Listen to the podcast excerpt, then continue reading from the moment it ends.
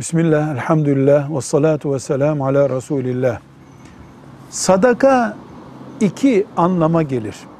Birincisi farz olan sadaka vardır. E, zekat gibi. Ramazan-ı Şerif'te verdiğimiz vacip sadakamız, fitre gibi veya benzeri farz olanlar vardır. Bu sadece fakire verilir. Bunun dışında Müslüman mesela cuma günü camiden çıkarken yaptığı yardım, komşusuna Allah rızası için verdiği bir sadaka bu nafile sadakadır. Nafile sadaka zengine de verilebilir, gayrimüslime de verilebilir. Müslüman olmayana da sadaka verilebilir. Çünkü sadaka farz olmadığı zaman, nafile olduğu zaman insani yardımlaşma anlamına gelmektedir. İnsani yardımlaşma zengin arasında da olur. Mesela kurban etinden zengine de bir tabak götürülebilir. Bu bir hediyeleşme türüdür.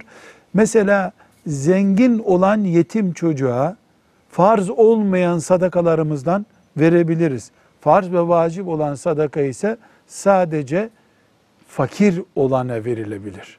Velhamdülillahi Rabbil Alemin.